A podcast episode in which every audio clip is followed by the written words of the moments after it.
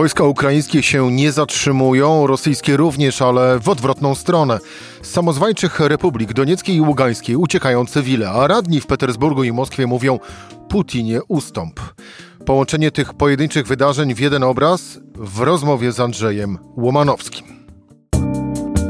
Rzecz w tym, że taki był dzień. Cezary Szymanek, zapraszam na codzienny podcast Rzeczpospolitej. 13 dzień września, wtorek. Andrzej Łomanowski, dział zagraniczny Rzeczpospolita. Andrzej, dzień dobry. Dzień dobry. Powinienem właściwie zadać to pytanie na samym końcu naszej rozmowy, ale od niego zacznę. Czy my jesteśmy świadkiem początku końca tej wojny, czy też jesteśmy świadkiem początku zmiany tej wojny w jeszcze ostrzejszy konflikt, no bo przecież Putin sam sobie nie może pozwolić na przegraną. No, na pewno nie jest to koniec. Niestety to nie jest jeszcze koniec tej wojny, e, dlatego że jednak Rosja, mm, niezależnie od wszystkich kłopotów, jakie się na nią zwaliły, e, ma jeszcze duże zasoby. Sam ukraiński wywiad szacuje, że rosyjski sztab generalny może jeszcze zebrać około 350 tysięcy żołnierzy, nie ogłaszając mobilizacji powszechnej. Czyli to są różnego rodzaju oddziały ochotnicze, oddziały najemnicze, werbunek y, więźniów w łagrach, który zresztą trwa już w tej chwili na ogromną skalę i tak dalej i tym podobnie. Także y, Rosja jeszcze tej wojny nie przegrała i wcale nie jest takie pewne, że y, ją przegra. Chociaż to, co się stało w ciągu ostatniego tygodnia pod Charkowem, y, w rejonie, który Ukraińcy nazywają Słobożańszczyna, czyli rejon charkowski, y, daje nam ogromną nadzieję. Nadzieję na co, Andrzej? Na to, że jednak Ukraina wytrwa i tu nie chciałbym zapeszyć od tfu, tfu, tfu, e, że wygra tę wojnę. Że, że ona może ją wygrać, naprawdę. Andrzej, to w takim razie spróbujmy, spróbujmy zastanowić się, a właściwie wytłumaczyć, e, no bo ty na bieżąco śledzisz, e, śledzisz te wydarzenia. Dlaczego dzieje się tak, jak się dzieje? Znaczy, bardzo się z tego powodu cieszymy, ale skąd nagły sukces e, owej kontrofensywy Ukraińców, którego no, chyba rozmiaru tego sukcesu właściwie chyba nikt się nie spodziewał. No, teraz to, to, to urzędnicy w Kijowie mówią, że to wszystko było świetnie zaplanowane i tak dalej, tylko że ja cały czas odnoszę wrażenie, że oni sami zostali zaskoczeni skalą katastrofy rosyjskiej armii. E, to pytanie jest jakby e, pytaniem o to, dlaczego Rosjanie uciekli. No, tego tak do końca nie wiemy. E, oni e, z różnych źródeł wi wiadomo, że oni się spodziewali jakiegoś ataku ukraińskiego w tym, w tym rejonie. Jeden z ukraińskich e, ekspertów wojskowych, by, były, to znaczy pułkownik w rezerwie, by, były, były wojskowy, powiedział mi, że e, zaskoczenie polegało na, na czasie i na miejscu. Znaczy, wyznaczyli, Rosjanie wiedzieli, że na tym odcinku frontu coś się stanie, ale nie wiedzieli dokładnie w którym mie miejscu. O, Ukraińcy uderzyli w bardzo trudnym terenie na południe od miejscowości Bałakleja. Tam są lasy i e, powinny być bagniska nad rzeką e, Doniec. No tak, tylko że lato było bardzo gorące i suche i te bagniska wyschły i tamtędy przeleciały jak huragany ukraińskie czołgi. Nagle znalazły się po, z tyłu za rosyjskimi stanowiskami. No i to tutaj, tutaj y, natykamy się na największy znak zapytania. Żaden ukra y, rosyjski oddział nie próbował się bronić. Nie było tam y, ludzi na miarę ukraińskich obrońców Mariupola. Ani jedno miasto, do którego podchodzili Ukraińcy, nie było bronione. Oni te miasta otaczali z trzech stron, zostawiając czwartej drogę ucieczki, z której wszyscy Rosjanie chętnie korzystali, wiejąc gdzie popadło, porzucając sprzęt i to, i to taki sprzęt, że tam chodzą wokół niego w tej chwili ukraińscy oficerowie, drapią się w głowę, bo nie wiedzą co to jest, bo to są najnowsze, najnowsze wynalazki rosyjskiej armii. No właśnie, ukraińska, bo y, zatrzymajmy się na chwilę przy, przy tym, co uciekający Rosjanie y, zostawiają. To dziennikarz Forbesa, David Axe, y, pisze tak. Wraz z postępami podwójnej ukraińskiej kontrofensywy na wschodzie i południu Ukrainy, rosyjska armia codziennie traci sprzęt i żołnierzy o sile e, batalionu, a tymczasem sztab generalny ukraińskiej armii publikuje w, w internecie nagrania z frontu pod właśnie wymownym tytułem trofea i faktycznie no, no, wszyscy chyba się zastanawiamy, y, bo też nie do końca y, wiemy, co dokładnie y, to jest za sprzęt. Można to włożyć do szeroko rozumianego worka pojazdów pancernych. To znaczy, Ukraińcy nazdobywali tam wozów bojowych, czołgów, dział samobieżnych najnowszej generacji, ale ponadto e, zdobyli e, radary najnowsze oraz sprzęt walki radioelektronicznej do zagłuszania, do zagłuszania sygnałów radiowych, zarówno używanych w łączności, E, przez przeciwnika, jak i do zagłuszenia sygnałów rakiet wystrzeliwanych przez samoloty przeciwnika. No, to jest taki sprzęt, którego nikt nigdzie jeszcze nie widział, w związku z tym naprawdę jest kłopot z określeniem, co to jest. E, mm, to wszystko zostało. Ile tego jest? No ja się w pewnym momencie zgubiłem. Ja się, po, przyznaję się, poddałem się już tak gdzieś chyba e, w sobotę w nocy, tam o trzeciej w nocy, to próbowałem liczyć te czołgi, te kółka, wozy pancerne i tak dalej. Jeden, jeden ze znajomych napisał mi, że 92. zmotoryzowana brygada ukraińska, po tym co tam złapała, to zostanie 92. pancerną brygadą. To, to jest mniej więcej liczba tego sprzętu. Ale y, sprzęt y, nie jest problemem rosyjskiej armii, przynajmniej jeszcze na razie. A co jest tym problemem?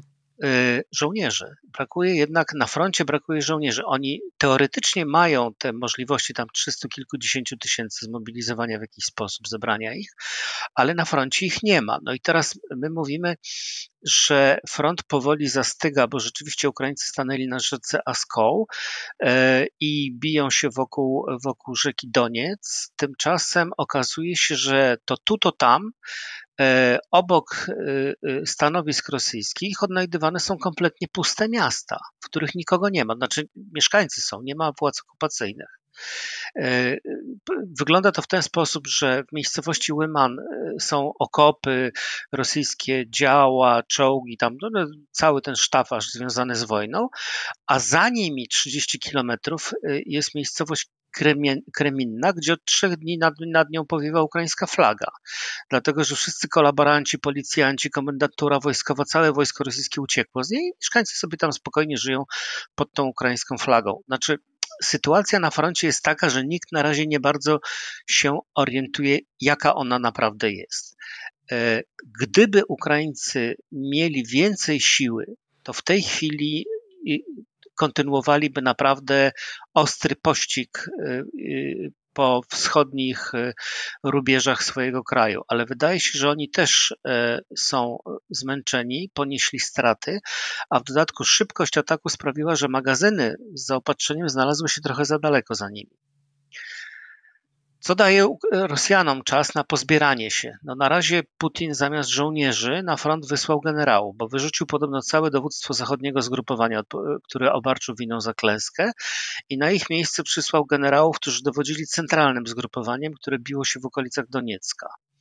Czy to coś da? No, według mnie generał jest równy generałowi. No, y, y, y, wiele to oni tam nie wymyślą, mając takich żołnierzy, jakich mają i, i takiego przeciwnika przed sobą, jakiego mają.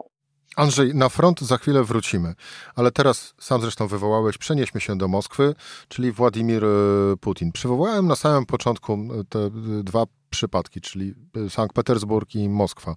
Radni tych miast e, wystąpili e, z apelem do Władimira Putina, aby ustąpił, no bo sprzeniewierzył się krajowi ich zdaniem. Odbiło się to oczywiście szerokim echem. Na razie los tych radnych nie jest znany, ale można się te, tego chyba domyślać. No ale coraz liczniejsze są pytania, czy Uciekający Rosjanie z frontu równa się słabnący Putin w Moskwie.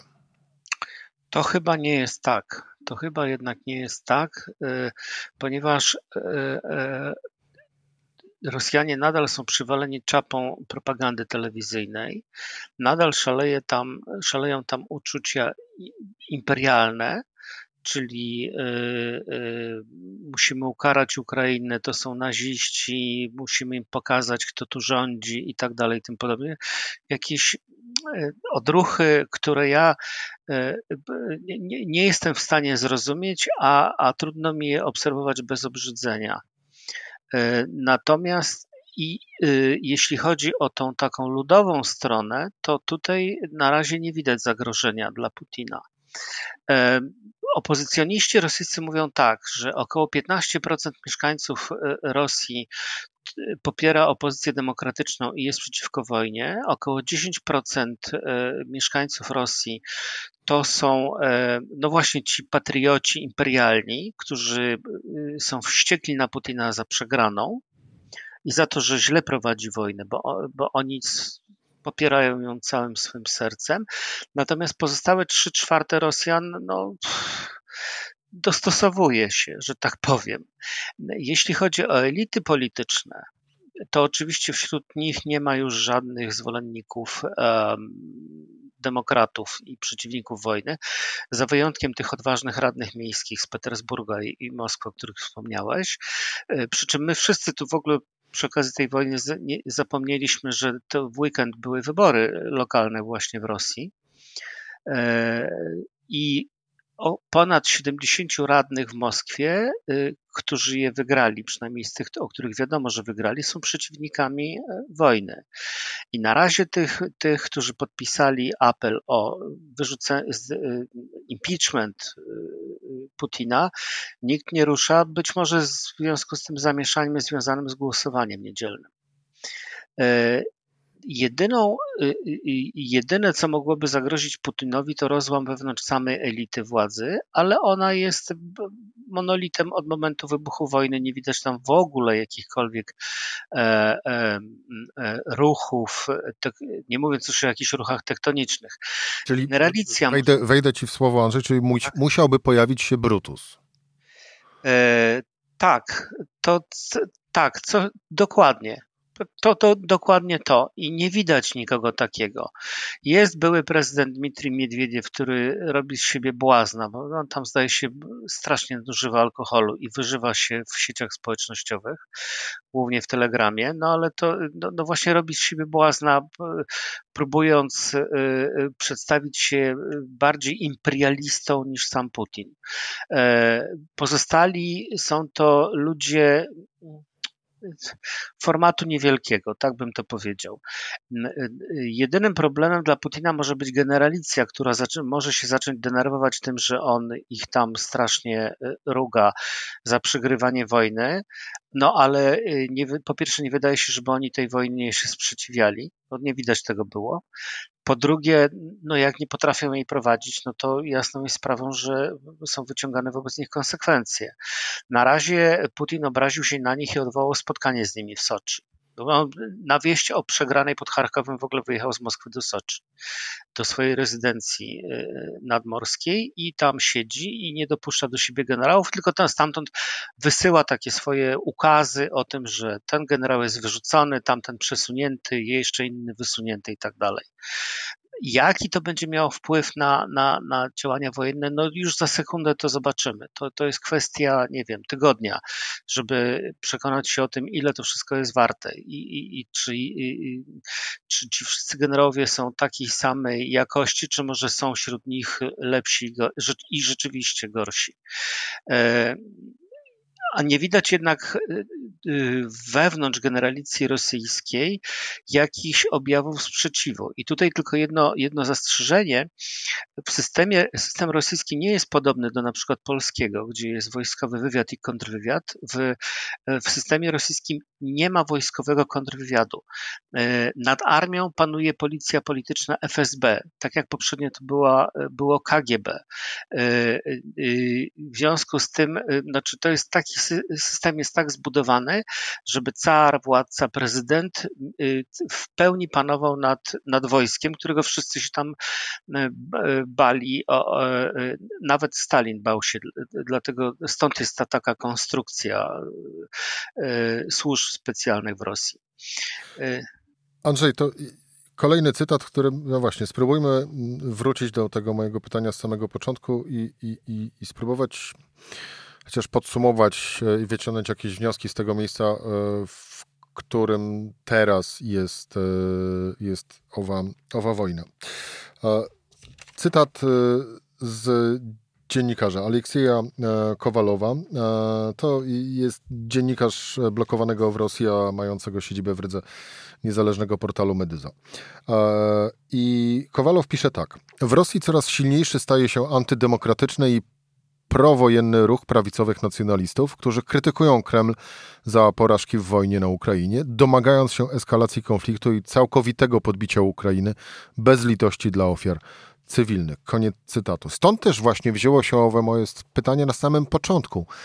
Czy to jest początek końca mm, wojny, czy też początek e, zmiany tej wojny i Putin e, tknięty właśnie, bądź też przymuszony właściwie tego typu postawami, postawi wszystko na jedną z kolei e, kartę i, i rzuci wszystko, co ma, aby rozprawić się z Ukrainą. No, w przypadku Putina postawienie wszystko na jedną kartę to mogłoby oznaczać na przykład użycie taktycznej broni jądrowej. To o tym to ja w ogóle nie chciałbym myśleć, bo to e, wywołałoby, już nie mówiąc o samych ofiarach takiego szaleństwa na, na, na Ukrainie, to wywołałoby e, łańcuch zdarzeń, nad którymi mało kto mógłby zapanować, ponieważ użycie przez jedno mocarstwo atomowe broni nuklearnej pociąga za sobą reakcję wszystkich pozostałych mocarstw. Gdyby Putin chciał tej reakcji uniknąć, musiałby pozostałych uprzedzić, że on tej broni użyje, co spotkałoby się bez wątpienia z gniewną i gwałtowną reakcją. już nie tylko Stanów Zjednoczonych, Francji i Wielkiej Brytanii jako państw atomowych e, e, e, Zachodu, ale również Chin i Indii. No tak, ale, ale na przykład można by było sobie wyobrazić takie oto scenariusz, e, czyli e, zmiecenie e, z powierzchni ziemi całego Kijowa, czyli scenariusz tak jak widzieliśmy to w czasie II wojny światowej, na przykład, nie wiem, bombardowania Drezna. No, to, to byłoby dosyć trudne fizycznie, ale y, y, powtarzają się natomiast wezwania w elicie rosyjskiej przy, przekazywane przez propagandystów do atakowania tego, co oni nazywają centrami e, podejmowania decyzji. E, czyli to chodzi dokładnie o jedno wzgórze w Kijowie. Wzgórze nazywa się Peczersk.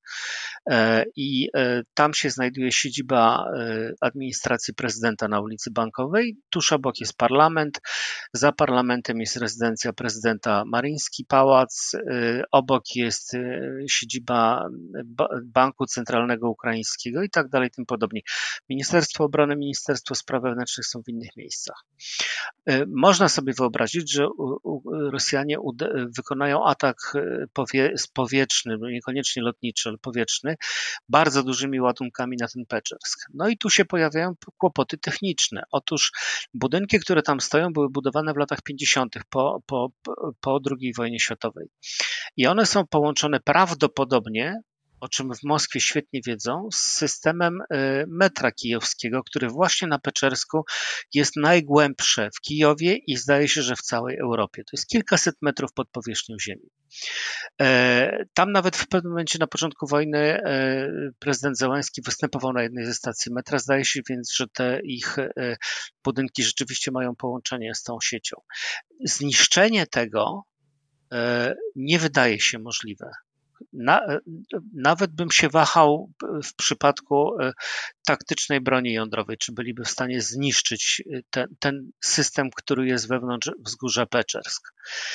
Natomiast możliwym jest, możliwe są zastraszające ludność uderzenia takie, takimi dużymi ładunkami, dziesięciotonowymi bombami na, na cywilne miasta. No w tej chwili mamy od dwóch dni atakowane e, siłownie elektrownie w Charkowie, w Dnipro, w Sumach, milionowe miasta są pozbawione prądu.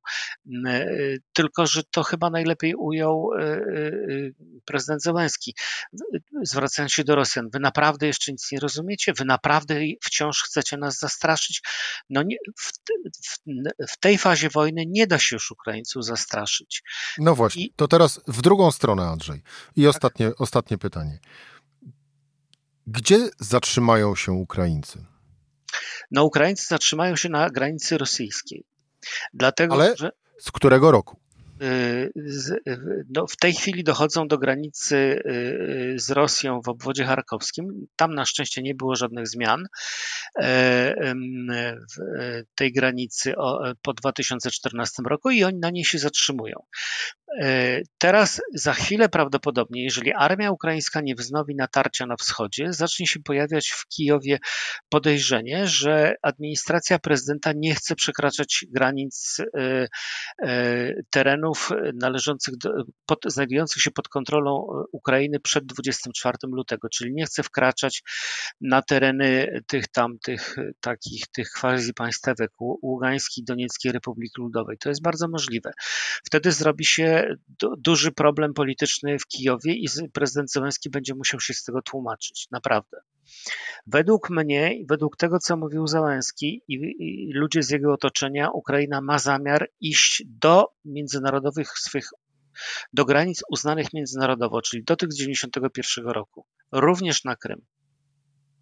I tej wersji się w takim razie trzymajmy i trzymajmy za nich e, kciuki, żeby rzeczywiście ten plan się ziścił, a nie ten wcześniejszy, o którym rozmawialiśmy. Andrzej Łomanowski, dział zagraniczny Rzeczpospolitej. Andrzej, dziękuję Ci bardzo za rozmowę. Dziękuję bardzo również. To była rzecz e, w tym e, we wtorek. Cezary Szymanek, do usłyszenia jutro.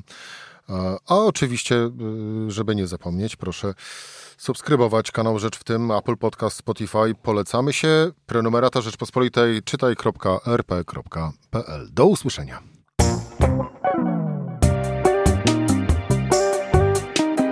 Rzecz w tym to codzienny program Rzeczpospolitej. Od poniedziałku do czwartku o godzinie 17. Słuchaj na stronie podcasty.rp.pl. Włącz Rzecz w tym w serwisie streamingowym.